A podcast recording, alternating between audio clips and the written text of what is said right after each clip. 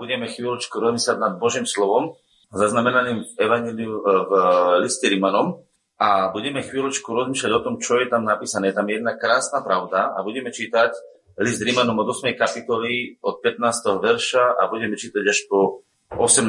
verš. Takže budeme čítať.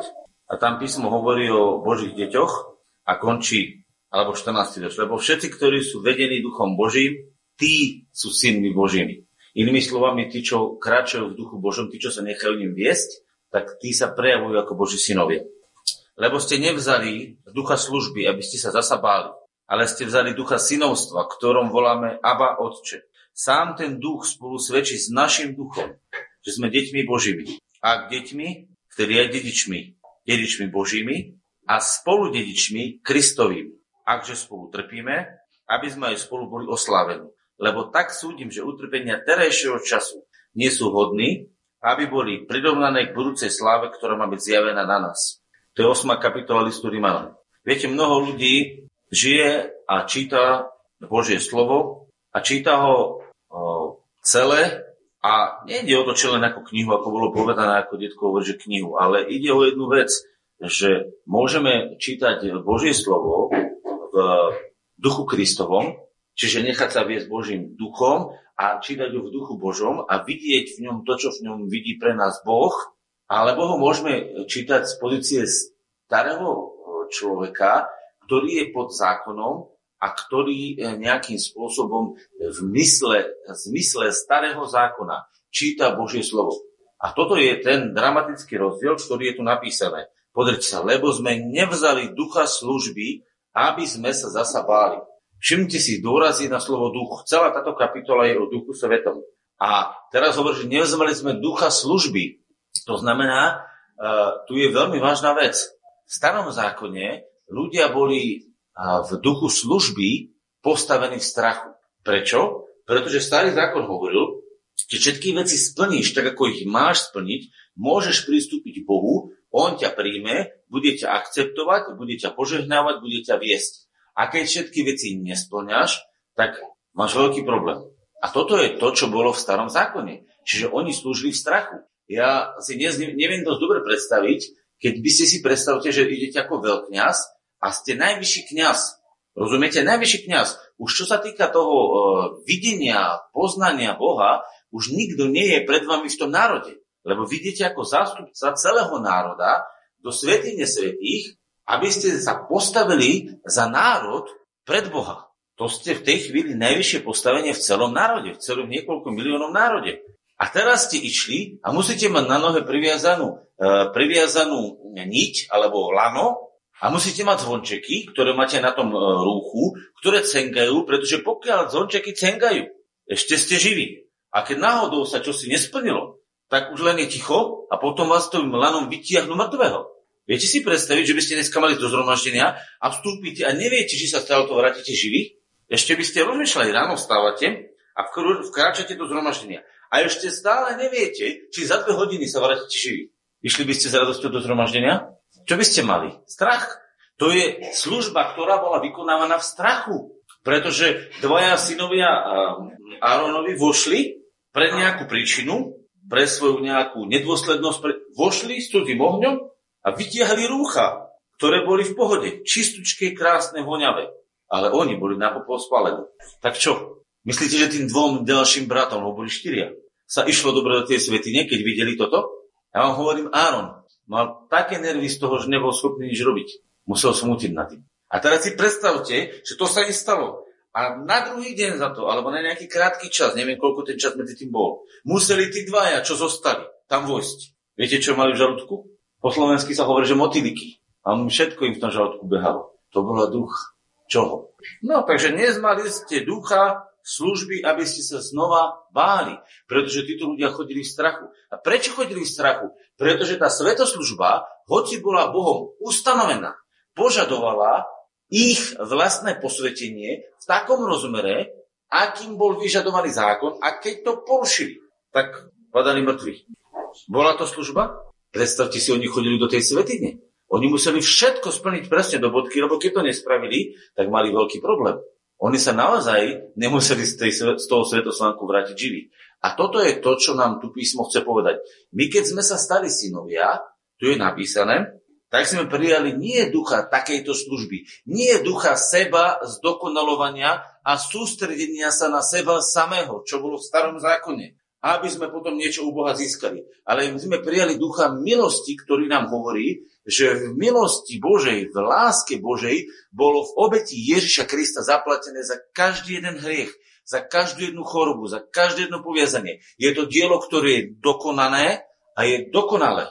A my sme dostali ducha, ktorý z tohto dokonalého diela, ako dokonalý duch, vstupuje do nášho srdca, aby sme zavolali Abba Otče. Aby sme sa dostali do pozície takú, ako má Pán Ježiš. Viete, jedna vec je krásna, že Pán Ježiš nikdy, nikdy nemal strach, keď pristupoval do Božej prítomnosti. Ľudia mali strach, pretože v ich živote bol hriech. Skrytý hriech, nevedomý hriech, vedomý hriech. Povedomie hriechov obmedzovalo človeka vstúpiť do Božej prítomnosti. A keby tam aj vstúpil, hoď bol aj Boží prorok ako Izaiáš, tak keď prišiel pred Boží trón a nevstupoval tam fyzicky, pretože mal Izaiáš videnie, mal Izaiáš nejaké, nejaké prenesenie do Božej prítomnosti, lebo Izaiášovi čítame, že jedného času uvidel Izaiáš pána sediaceho na tróne. A v tej chvíli vošiel donútra, videl. A v tej chvíli, ako reagoval Izaiáš, ktorý bol Božím prorokom, povedzte, povedal, beda mne, lebo ja zahyniem. Pretože som človek hriešný rtov a bývam medzi ľuďmi, ktorí sú poškvrnení. On si v tej chvíli uvedomoval, že je hotový. On vedel, že ide zomrieť. A čo urobil Boh? Zobral uhlík z e, oltára, položil na jeho pery a posvetil ich. Čo znamená, že on vlastne posvetil jeho slova. Zoberte si, čo je ľahšie, zhrešiť ústami, alebo urobiť nejaký hrieš, niekoho okradnete, alebo, e, alebo e, niekoho zbijete, alebo spravíte nejakú, akýkoľvek iný hriech, ktoré sú také bežné. Čo je? Najľahšie sa hreší ústami. Veríte tomu, že ľudia hlašia najviac ústami? Pozrite sa, každú chvíľu niekto povie, Boha, Ježiš, neviem ešte, ako takto hovorí. Je to tak, či nie? A ja poviem Boh, ale keď poviem Boh, tak poviem Otče. A nepoviem Boha v zmysle toho, že nadávam, ale poviem Bože, lebo ho volám. Úplne bežne sa berie Božie meno nadarmo. Ja niekedy ľuďom vysvetľujem takú vec, že ako je to s tým braním Božieho mena nadarmo. A to sa mi raz stalo s jedným človekom a ten stále Ježiš a tak stále rozpráva za každú vec. No pozrite sa, dvaja motylika, Ježiš, tu Ježiš, Ježiš, Ježiš, Ježiš, tam, tam, Ježiš, tam. Poznáte to? Viete, o čom hovorím? A ja teraz prídem za tými ľuďmi hovorím, ako sa voláš ty? On že Peter, tak ja ti niečo ukážem. Zobral som ho príklad, hovorím, Peter. Prišiel som ďalej, našiel som tam Peter. Potom som ďalej Peter. A on čo stále hovorí? Nič. A hovorí, poď som mnou ďalej. Prišiel som ho k vode a Peter. A on hovorí, no a čo? Hovorím, pozri sa, aká krásna voda. Peter. A už som mu to hovoril asi 15. raz a on hovorí, čiže to už šibe alebo čo? ten človek mi hovorí, čo stále to rozprávam. A hovorím, a to isté ty robíš Ježišovi, on vedľa teba stojí, díva sa na teba, ty na všetky blbosti, čo uvidíš, sám Ježiš hovoríš. Ako sa asi Ježiš cíti? A vtedy mu začalo dochádzať tomu človekovi a hovorí, že on nebude rozprávať Ježiš, ale bude rozprávať Jeminenko. Tak sa chvíľočku snažil rozprávať Jeminenko, lebo mu to už nešlo v tých slovách a tak chvíľočku znova hovorí Ježiš. Viete prečo? Pretože ľudia je zakodované. Ľudia je naviazané to, že berú Božie meno nadarmo. A počúvajte, viete o tom, že v desiatich božích prikázaniach sú není napísané napríklad to, že či ty odvedieš dane, alebo e, správne to hovorím, nehovorím, že nemáme odvádzať dane, alebo tam nie je napísané, že, že ja neviem, či sa hneváš na suseda, alebo tam nie je napísané rôzne iné veci. Ale je tam jedno veľmi dôležité slovo. Nevezmeš mena Božieho nadarmo. Keď je napísané nezosmilníš, tak je napísané nezosmilníš. To znamená, nebudeš spávať s kýmkoľvek ale nie je tam žiadny dôsledok. Keď je napísané nezabiješ, je tam nejaký ďalší dôsledok? Keď tam je napísané neukradneš, je tam nejaký dôsledok? Žiadny. Je tam napísané e, o sobote. Je tam nejaký dôsledok? No čo, Janko, čítaj. Ale keď poviete, nevezmeš mena Božieho nadarmo, tak Boh hovorí, lebo Boh nezanechá. No čítaj, Janko, prečítaj to. 20. kapitola 2. knihy Možišovej. Čože? Nenechajte z pomsty? Boh bude to vyhľadávať Boh bude zasahovať do ľudských životov tých, ktorí berú jeho meno nadarmo? Keď nič, nehovorí nič. Keď zabiješ, nehovorí nič. Ľudia, čo je viac? Chápeme mi vôbec, ako to, ako to funguje? Je to vážne, čo my hovoríme? Veď pozrite sa, ja som nepovedal, že vražda je ľahká vec. Ja nezľahčujem vraždu, ale pri vražde nie je napísané, že Boh to bude, že boh to bude riešiť. Ale keď zoberieš meno Bože nadarmo len tak, do úst, tak je napísané, že Boh to bude vyhľadávať. A dokonca, že to nezanechá bez čoho? Čo je pomsta? Vy ste, vy ste videli niekedy v živote, čo je pomsta? Pomsta je veľmi vážna vec, pretože keď niekto niečo spravil a niekto povie, kým rukou, ukradne mu 100 eur alebo 1000 eur, povie, kým rukou. A keď povie, zabil mi syna, zabijem aj jeho syna. Ide sa pomstiť. A tam je napísané, že Boh nenechá bez pomsty. Nikoho. Koho? Koho nenechá bez pomsty? Ani jeden neodíde len tak. Ľudia, to je tak vážna záležitosť. Len my vo svojej ľudskosti sme si povedali smilstvo a vražda, to sú najvážnejšie hriechy. Ale brať Božie meno nadarmo, to je pohoda. A ja vám hovorím, to nie je pohoda, to je veľmi vážna záležitosť. A my musíme toto vedieť. A teraz, keď si zoberiete toto vedomie, že čo sme my všetko v živote povedali ľudia, mi povedzte, kto môže prísť k Bohu a, a pohode sa cítiť. Je nejaký taký, kto môže prísť, povedať v pohode, ja som nikdy nezobral Bože meno nadarmo, len tento jeden vec, ktorý sme zobrali.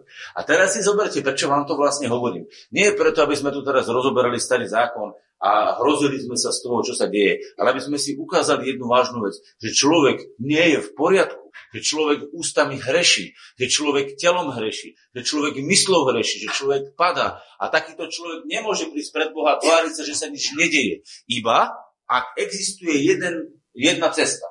A to je cesta, to, že Pán Ježiš vyplatil všetky slova, všetky skutky, všetky myšlienky vo svojej vlastnej obeti. A viete, čo je krásne? Že pán Ježiš nikdy nezobral meno Bože nadarmo. Nikdy. On keď vyslovil meno Božie, tak to malo takú moc, že v prípade Getsemanskej záhrady, eh, keď vošiel a povedal ja som, tak to malo takú moc, že ľudia padli na zem a nedokázali povstať. Zaujímavé, že?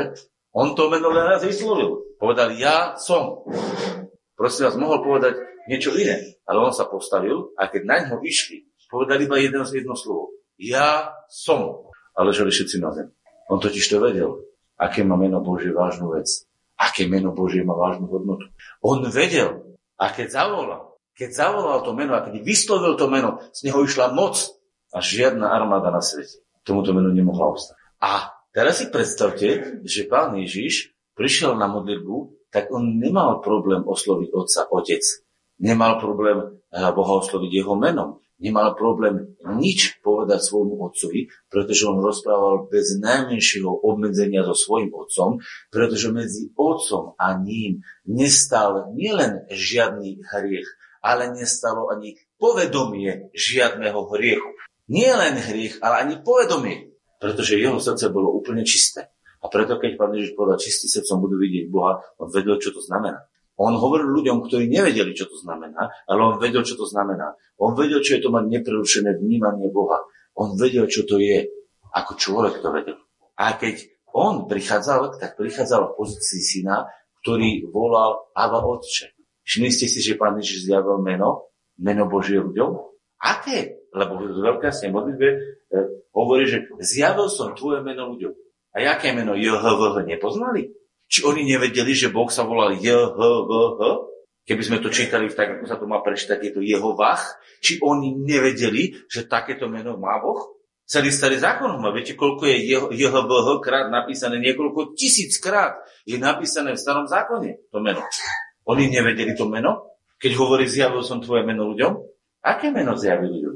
Povedzte. Otče, on zjavil otca. On prišiel zjaviť otca. Aj to oslovuje. Keď začneš sa modliť v 17. kapitole Evangelia Jána, poďme sa tam pozrieť na chvíľočku. Začneme Evangeliu Jána 17. kapitolu čítať. Keď dohovoril Ježiš, pozdvihol svojich k nebu a povedal Otče. Nepovedal Jehovach. Povedal Otče. Prišla hodina, oslav svojho syna, aby aj tvoj syn oslavil teba. Šiestý verš. Zjavil som tvoje meno ľuďom, ktorých si mi dal zo sveta. Tvoji boli a dal si ich mne. A zachovali tvoje slovo. 24. verš. Otče, ktorých si mi dal, chcem, aby som, kde, kde som ja, aj oni so mnou boli, aby videli moju slavu, ktorú si mi dal, lebo si ma miloval pred založením sveta. Spravodlivý Otče. Otče, Otče, Otče. Všimli ste si? Pán Ježiš mal ducha synovstva. A keď ľudia po skriesení Ježiša Krista prijali Ježišovho ducha, prijali ducha svetého, tak prijali tohto istého ducha synovstva. Preto by mali sa modliť Otče. Preto by mali volať Otca. Aba, Otče. Čo je tu napísané? V ktorom voláme Aba, Otče. To je zvláštne. Všimnite si, že my sme naučení viacej chodiť k pánovi Ježišovi, ako by sme chodili k Otcovi. Ale pán Ježiš nebol naučený chodiť sám sebe. On bol naučený chodiť k Otcovi. A keby sme boli presne v duchu synovstva, tak aj my sme viacej naučení chodiť k Otcovi. A ja vám poviem, prečo, máme, prečo my tak často chodievame viacej k pánovi Ježišovi ako k Otcovi. Pretože Pán Ježiš je ten, ktorý nám odpustil naše hriechy, pretože On je ten, ktorý za nás umrel a my cítime, že nám rozumie, že je nás veľkňaz. Ale keď dozrieme do ducha synovstva, tak nebudeme musieť chodiť za Pánom Ježišom a stále riešiť svoje hriechy, pretože naše hriechy už vyriešené. Ale budeme chodiť Otcovi v duchu synovstva. Ja som nepovedal, či máte chodiť viacej Pánovi Ježišovi alebo Otcovi. Ale všimnite si, ako žil Pán Ježiš. Všimnite si, ako on hovorí. Všimnite si, ako žili apoštolovia, ako sa apoštolovia modlili. Koľko modlitieb nájdete v Novom zákone k pánovi Ježišovi? Jednu? Dve? Maximálne dve. Jednu až dve. A to veľmi krátke. Všimli ste si to niekedy? A teraz čo hovorím, nemôžeme sa k pánovi Ježišovi modliť? Je Boh? Môžeme. Ale rovnako je Boh aj svetý. Ale to už sa nemodlíme. Vidíte, ako to je? A tak musíme trošku prehodnotiť, v čom my máme byť. A to je byť v duchu synovstva. A v duchu synovstva znamená, že prichádzame k Otcovi ako tí, ktorí sú pokrytí krvou Ježišovou, ktorí sú pokrytí jeho obeťou. Ja som nedávno položil otázku na jednej skupinke a povedal som otázku. Prečo máme odpustené hriechy? Povedzte mi, prečo máme odpustené hriechy? Prečo sme očistení? Odpovedzte mi. No povedzte. Jedni povedali, ľutujeme, druhí povedali, obeď Kristova, tretí, ale tam u Zanky sme najsprávnejšie. Krv. Krv ľudia. Počúvajte, keď sa vás niekto opýta, a keď budete mať položiť si jednoduchú odpoveď v jednej sekunde, prečo máte odpustené hriechy? Pre krv Ježišu. To je základ. Pretože krv sa vyliela preto, aby naše hriechy boli odpustené. Ježišova krv očistuje naše hriechy. Ježišové rany uzdravujú naše nemoci. Ježišové utrpenie oslobodzuje nás od utrpenia. Jeho bolesť za moju bolesť. To je výmena ľudia. Jeho krv za moju krv. Jeho život za môj život. To je výmena. Veríš tomu? Keď sa ťa opýta niekto, prečo máš odpustené hriechy, tak jedna veta. Pre krv Ježišovu. Včera sa ma opýtal jeden človek, včera sa ma opýtal jeden človek, či som svetý. A ja som povedal, áno som. On sa ma po anglicky pýtal, ale som myslel, že mu nerozumiem. Hovorí, are you saint? A hovorím, čo sa pýta? Hovorím, are you? A hovorí mi, yes. Hovorím, you are saint Peter. Si svetý Peter. Hovorím, áno som. Teraz sa niekto pýta, čo som hrdý? Nie, ja som syn. Je Ježiš svetý? Je. Som ja svetý? Áno. Prečo? Pre jeho krv. A to je istota ľudia. To nie je strach. To nie je trúfalosť. To je viera. To je viera v jeho slovo. Viera v jeho vyhlásenie. A preto je tu napísané, že sám ten duch spolu s našim duchom, že sme deti Božie, že sme synovia. Svedčí ti duch Boží, že si syn Boží? Ak si syn Boží, tak sa podľa toho správaj. Videli ste niekedy, že by syn Boží pochyboval nad svojou svetosťou? Videli ste niekedy, že by Syn Boží sa bál pristúpiť k Bohu? Videli ste niekedy, že by Syn Boží, hovoríme o Pánovi Ježišovi, mal niečo nevysporiadne s Bohom? Všetko. A toto je to, k čomu máme my dozrieť. To, že v našom živote to všetko ešte není zrealizované a uskutočnené, to je otázka našej viery. Pretože keď veríme v jeho krv, naše hriechy sú odpustené. Keď veríme v jeho spravodlivosť, máme jeho spravodlivosť. Keď veríme v jeho pokoj, máme jeho pokoj v našom srdci. Ale vo veciach, kde pána Ježiša nemáme pusteného a kde sme mu ešte nedali miesto, tak tam ešte stále máme nejakú pochybnosť, nejaké veci nevysporiadané. A preto písmo hovorí v liste Efežanom, že aby sme rástli v Neho v každej veci. Pozrite sa, ja vám to prečítam. List Rimanom, pardon, Efežanom, Efežanom, list Efežanom, list Efežanom, a tu je napísané takáto o 13. verša až by sme všetci dospeli v jednotu viery. Prečo? Prečo máme všetci v jednotu viery? 4.13 Efežanov. Tu je to už vidieť, pozrite sa. Na toto, ktorý nevidíte, tak čítajte, máte veľké. Až by sme všetci dospeli v jednotu viery a poznania Syna Božieho. Čo je tam napísané? Dokonalého muža. K miere dospelosti, plnosti Kristovej. Viete, čo my nevidíme? My všetko vnímame správne presvedčenie o, o tom, kto Pán Ježiš je, aké má on predstavy, aký on má a, plán. A keďže my vo všetkom nemáme jeho presvedčenie, tak nemáme ani jeho, e, jeho prejav vo všetkom. Pretože viera je presvedčením. List Židom hovorí, viera je podstatou toho, na čo sa človek nadieje. Presvedčením o veciach, ktoré sa nevidia. To znamená tieto veci, umytie krvou Kristovou, ospravedlnenie, synovstvo, vy nedokážete vidieť fyzickým zrakom. Vy môžeme byť len v duchu o tom presvedčení na základe viery, ktorú nám Boh daroval. To znamená, ak ja som veriaci, ja som presvedčený, tak potom môžem ísť ďalej, až my sme všetci. Kto? Dopakujte, kto má dospieť k tomu? Všetci. Až by sme všetci dospeli v jednotu viery a plného poznania Syna Božieho, dokonalého muža v miere dospelosti, plnosti Kristovej, aby sme už neboli viacej nedospelými. O kom sa hovorí o tých všetkých? Zmietami vlnami a sem a tam nosení každým vetrom učenia, závratníctvo ľudí si mali do budu, poďme ďalej, ale aby sme hovoriac pravdu v láske, rástli v Neho v každej veci. V Neho, ktorý je hlavou Kristus. To znamená, že my v našom živote potrebujeme dorastať do plnosti poznania Krista. Nie do plnosti poznania písem, do plnosti poznania Krista. Pretože farizeovia zákonníci poznali písma, ale nepoznali toho, ktorého v písmo mali nájsť. Čo pán Ježiš vytkol farizeom a zákonníkom? On hovorí, vy sa domnievate, že v písmach máte väčší život, ale písma sú tie, ktoré hovoria o mne. To znamená, ak čítaš písmo, mal by si nájsť a pochopiť, kto Ježiš je, ako rozmýšľa, ako žije, ako on sa správal, čo robil a to isté by si sa mal od neho naučiť a keďže ty to sám v sebe nedokážeš zvládnuť, tak Boh poslal do teba ducha synovstva, ducha syna, ducha Ježiša Krista, aby si bol v tomto duchu schopný urobiť to isté, čo urobil pán Ježiš. Inak by ste nemohli byť jeho učeníci. Inak by sme nemohli byť jeho učeníci. To není o tom niečo sa o ňom naučiť v zmysle, že si niečo vypočujem. To je v zmysle toho, že robíme to, čo on robil. Že to, čo čítame v Biblii o ňom, to isté robíme. A na to si dostal ducha synovstva, aby si bol schopný toto urobiť. Nie je to úžasný dar? Prvé, čo ti dosvedčí, je, že si Boží syn. A potom ti dosvedčí, že keď si Boží syn, tak s Božím synom máš žiť, kráčať, jednať a prejavovať sa. A sa pýtate, je to tak? To je kontext 8. kapitoly. Celá 8. kapitola listu s e, Rímanom hovorí, že máme chodiť v duchu. A preto verš predtým v Rímanom 8. kapitole hovorí, že lebo všetci, ktorí sú vedení duchom Božím, tí sú synmi Božími. Nie, ktorí o duchu Božom hovoria. Nie, ktorí o duchu Božom vedia. Tí, ktorí sa duchom Božím nehajú naplniť a tí, ktorí v duchu Božom kráčajú, tí sú synmi Božími. A preto vidíte mnoho kresťanov, ktorí sa nechovajú ako Boží synovia ale chovajú sa ako vystrašené deti. Znamená to, že vo svojej mysli nedozreli do ducha synovstva, ale hýbu sa stále v duchu starého zákona. A presne preto, že veľa čítajú starý zákon a nehľadajú v ňom Krista, ale hľadajú v ňom svoje vlastné ospravedlnenie, tak sa motajú tam, kde sa motajú. A písmo hovorí, ak si dieťa, vtedy si aj dedič. Dedič Bozí a spolu dedič Kristov. Pozrite sa, kde vás postavilo miesto. Čo hovorí Božie slovo? Že ty si spolu dedič. Povedalo, že on je dedič a ty si len nejaký malinký paberok z toho. Postavilo to veľmi zvláštne, tu je Božie slovo veľmi otvorené. Hovorí pán že je dedič a ty si s ním spolu dedič. Viete, čo to je spolu dedič?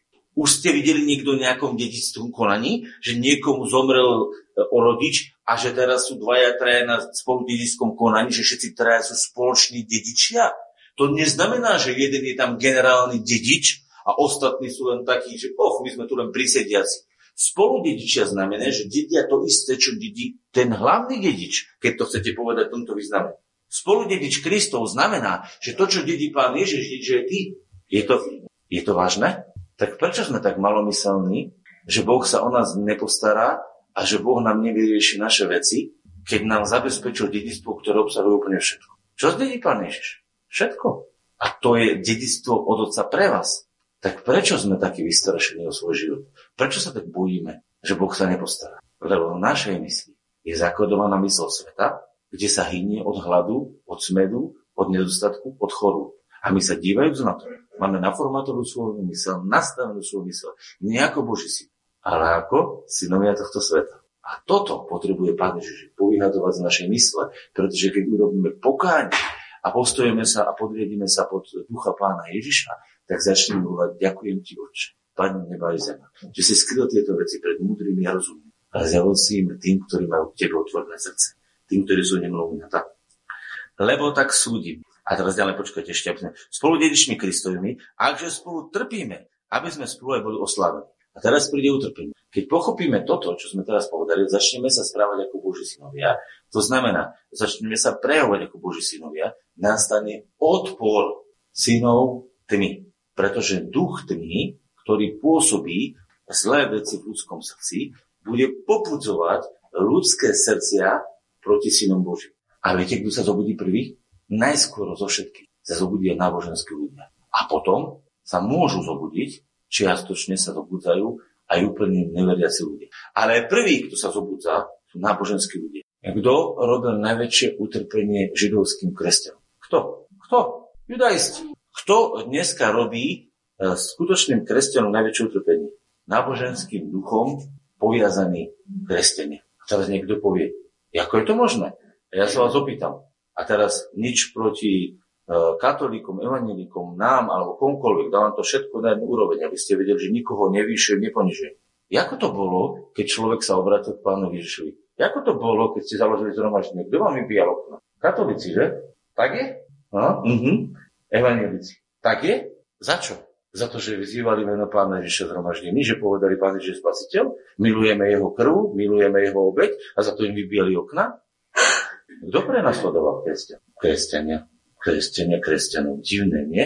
Taká je história ľudia. A preto vám hovorím, že nábožensky poviazaný človek, a ktorý je postavený na princípe vlastnej spravodlivosti, a on chce byť spravodlivý pred Bohom, pretože niečo robí, pretože niečo dosahuje, pretože je v duchu starého zákona. A teraz niekto príde a povie, on to má z milosti, tak pochopte, celý zmysel toho, čo on má postavené v starom zákone, mu naraz takto padne. Padne mu. Lebo zrazu je tu cesta milosti, kde túto musíte neskutočne robiť, aby ste niečo získali a tu máte všetko zadarmo a tento povie, ja makám, ja robím, snažím sa a tento skade noha, skade ruka prišiel a hovorí, že má všetko zadarmo a že už je syn. Čo sa narodí? Závisť, nervozita, agresivita a ide proti tomuto. Prečo? Pretože tento robí neskutočné úsilie, aby čo si získal. A tento príde nič neurobil a už všetko má. Čo vznikne? Závisť, svár, herezia. A na ďalšie, keď my pripustíme, že tento všetko je pravda, toto všetko, čo máme vytvorené, môžeme zrušiť. Viete si predstaviť, že keď prídete s milosťou, s milosťou, poviete, že z milosti máte darované, že nepotrebujete ani jednu sviatosť? Viete si predstaviť, keby som sa teraz postavil, začal som vyhlasovať, že nepotrebujete jednu sviatosť, tak ma katolická církev ukrižuje. Zažíva ako kacíra.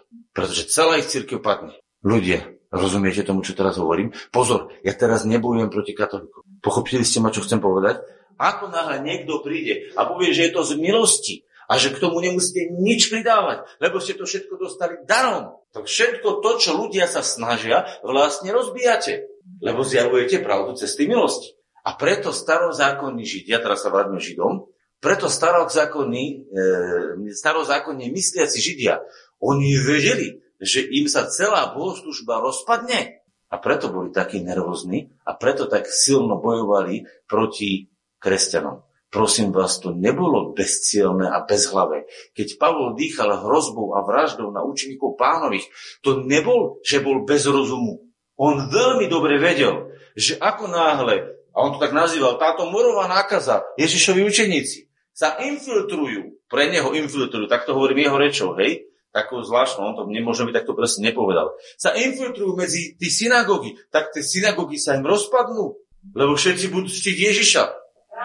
Výborne. O to sa dialo. O to sa to hralo. A preto vám hovorím jednu vec. Keď prídete a postavíte sa, tak spolu dedič, ktorý hovorí, ja všetko v Kristovi mám. Hneď sa píše, že spolu trpíme. Vidíte, ako to je napísané? Vidíte ten kontext? Pozrite sa. A, a jestli sme deťmi, tedy aj dedičmi a spolu dedičmi Kristovi, ktorými, že všetko máš Kristovi, akže spolu trpíme. Už chápete, prečo v jednom verši je spojené utrpenie a dedictvo? Pretože ako náhle vy príjmete, že v Kristovi všetko máte darované z milosti a stanete sa bohatí v Kristovi, tak všetci tí, ktorí žijú starom zákonom zmyšľaní alebo náboženskom zmyšľaní, sa stanú vašimi. Pokiaľ nepochopia, že vy ich neodsudzujete, neposudzujete, nemáte k tým negatívny vzťah, ale že ich milujete a že na nich záleží. A v tej chvíli, keď pochopíte, že ich, keď oni pochopia, že vy ich milujete, Niektorí, nie všetci. Nie všetci to pochopia. tak v tej chvíli oni budú počúvať, čo im hovoriť. A preto mnoho zo Židov pre lásku apoštola Pavla, ktorú mal v srdci Židom, sa obratili k Bohu a odozdali život Ježišovi. Pretože Pavol hovorí, že bratia, záľuba môjho srdca je modlitba za Izrael, aby boli... Rozumiete, on ich miloval. On miloval a hovorí, ja sám by som si prijal za Krista, za svojich bratov, aby boli spasení. Nie je to veľká láska. Ľudia, väčšia láska. Viete, čo tým chcel povedať? Že on mal najvyšší stupeň lásky k Židom. Najvyšší stupeň, aký bol. Lebo počúvate, Apoštol Pavol zo všetkého v živote najviac miloval Ježiša Krista. A on povedal, som ochotný obetovať tento vzťah len preto, aby boli spasení. Viete, čo chcel povedať? Nechcel povedať, že sa zrieka Ježiša. On chcel povedať, že on je tak hlboko zalúbený do svojho národa, do svojich židovských spolubratov, že bol ochotný obetovať za to úplne všetko. A pre túto lásku, ktorú k ním mal, je mohol potom láske vysvetľovať, ako ich Ježiš miloval. Ak máš takúto lásku k katolíkom, potom môžeš katolíkom slúžiť. Ak máš takúto lásku ku ktorémukoľvek človeku, potom v tejto láske môžeš preniesť všetky tie problémy a všetky tie utrpenia, ktoré na teba bude ich nepochopenie ich agresivita hádzať a môžeš im ak takúto lásku nemáš, tak to nevydržíš. To je celé. Nemáš lásky, nemáš služby. Máš lásku, máš služby. Lebo tak súdi. A toto je pre nás jedno veľké pozbudenie. Lebo tak rozmýšľam, tak súdim, že utrpenia terajšieho času, to, čo nám spôsobuje to nepochopenie, neporozumenie, tá agresivita tých ľudí, nie sú hodní, nie sú ani hodné, aby sa len prirovnali k tomu, čo sa na tebe, čo sa má, ďalej, prirovnané k budúcej sláve, ktorá má byť zjavená na nás. Viete, ako má byť zjavená sláva Božích synov? Na Božích synoch. Lebo celá ďalšia kapitola hovorí, že tu bude má byť zjavené, ktorý nemôžeme čítať. Že čo má byť zjavené? Sláva Božia na Božích synoch. Počúvaj, ak príjmeš, že z milosti, ale z milosti sú ti odpustené všetky hriechy, sú uzdravené tvoje nemoci, máš zabezpečené všetky svoje veci. Všetko, čo len Bohu môžeš získať, máš darované a príjmeš to ako dar a teraz ten dar začneš brať od Boha a začneš ho rozdávať, tak začneš byť bohatstvom sveta. A toto je to, čo sa stane v budúcnosti v plnosti. A preto musia byť synovia Boží, ktorí žijú v neprerušenom vzťahu s Bohom, ako synovia, príjmajú svoje dedictvo, odzdávajú svoje dedictvo, počítajú s tým, že keď to dedictvo budú odozdávať, budú popri tom aj trpieť nepochopenie, neuznanie, potupenie, prenasledovanie. Ale prosím vás, trpme za to, že odozdávame milosť, nie za to, že odozdávame zákon. Lebo mnohí trpia pretože dozdávajú zákon. A viete, ako trpia? Oni povedia, ja dodržiavam sobotu, ty nie, si mimo. A dostanú sa do herezie a škriepky kvôli sobote. A niektorí kvôli krstu. A niektorí kvôli niečomu inému. A dohadujú sa kvôli svojmu poznaniu. A trpia nie kvôli tomu, že odozdávajú milosť, ale kvôli tomu, že odozdávajú svoje poznanie a hádajú sa a škriepia sa a agresívni sú kvôli poznaniu. A tak známosť nadúva a robíš škriepky a herezie ak sa škriepiš a hádaš a robíš rozbore len preto, že máš nejaké iné poznanie s druhými, tak nie si Božej láske. A netrpíš kvôli Kristovi, ale trpíš kvôli tvojej telesnosti, kvôli svojmu náboženstvu, nie kvôli Ježišovi. Ježiš v živote netrpel kvôli tomu, že sa potreboval dohadovať o doktrínach, ale kvôli tomu, že robil veci, ktoré donášali lásku Božú svetu. A náboženskí vodcovia mu závideli. A nemohli to zniesť. Preto trpel Ježiš. Všimli ste si, že by pán Ježiš niekde išiel a vyvolával náboženské spory a hádky s Židmi? Židia prišli k nemu a pokúšajúc ho, chceli sa s ním dohadovať. Ale pán Ježiš nikdy nechodil za Židmi vyvrácať im, že čo robia zle, ako myslia, čo myslia. Keď bolo moc zle a keď už bolo veľmi veľká agresivita zo strany Židov, tak sa otočil a povedal, obilené hroby, pokryci, farizeovia, povedal im to na rovinu. Ale nechodil a nebol toto jeho program. Program Ježiša Krista nebol chodiť, že farizovia sú farizovia, obilené hroby. To nebol jeho životný program. Viete, čo bol jeho životný program? Uzdravovať nemocných, vyháňať démonov, oslobodovať zajatých, kázať evanílium, pomáhať tým, ktorí to potrebujú. On rozširoval milosrdenstvo. Jeho zmysel bol milosrdenstvo a preto ho miloval obyčajný ľud. A čo? Zákonníci a farizovia nepochopili to, čo Boh chcel a nemali a nerozširovali milosrdenstvo Bože. Rozširovali svoje náboženské rady študentov teológie. A tých bežných ľudí to nezaujímalo. Preto tí náboženskí vodcovia nemali popularitu bežného ľudí. Ale Ježiš mal. A preto Pilát poznal, že Ježiša vydali do závisti. Pretože oni poznali, že že ľud ho miluje. A keď skriesil Lazara, tak povedali, toto už je vrchol. Oni povedali, toto už je vrchol. Zabijeme Ježiša, zabijeme Lazara, bude pokoj, lebo keď to tak necháme, ukradnú nám celý národ. A prídu Rímania a zoberú všetko, čo máme. Bolo tak? Citujem písmo? Ľudia, čo s nimi hýbalo? Prečo chceli zabiť Ježiša? Pre vlastné stoličky náboženské a pre vlastné vrchné miesta, ktoré im hrozilo, že im padnú, keď Ježiš bude robiť to, čo robí. Pretože ten vrchol toho bol to, že Lazar skriesil. Lazara skriesil. A oni namiesto toho, aby sa obrátili a povedali, toto je Boží syn, tak povedali, on nám zoberie, čo máme, zabite ho. A na to sa postavil Raviš a hovorí, vy neviete nič, vy nič nechápete, hovorí, a vtedy prorokoval, ale to nevedel. Lepšie je nám, aby jedného sme zabili, ako všetci pohynieme. O čom hovoril? A čo prorokoval? Prorokoval pravdu, ale hovoril zo zlého srdca. Zaujímavé, že? A preto vám hovorím, že tieto miesta, čo dneska čítali, sú nádherné. Pretože nás učia dve základné veci. Prvá vec je, že všetko v Kristu máš darované a že máš sa správať vo svojom živote ako Boží syn, ktorý sa oddáva vo svojej láske svojmu otcovi, poslúcha ho, podáva sa jeho duchu. A že keď to budeš robiť, musíš počítať s odporom iného ducha. Dáva vám to zmysel? Toto je jednoduchá viera. Jednoduchý život. A ja sa chcem s vami teraz pomodliť, keď sa postaviť, budeme sa modliť.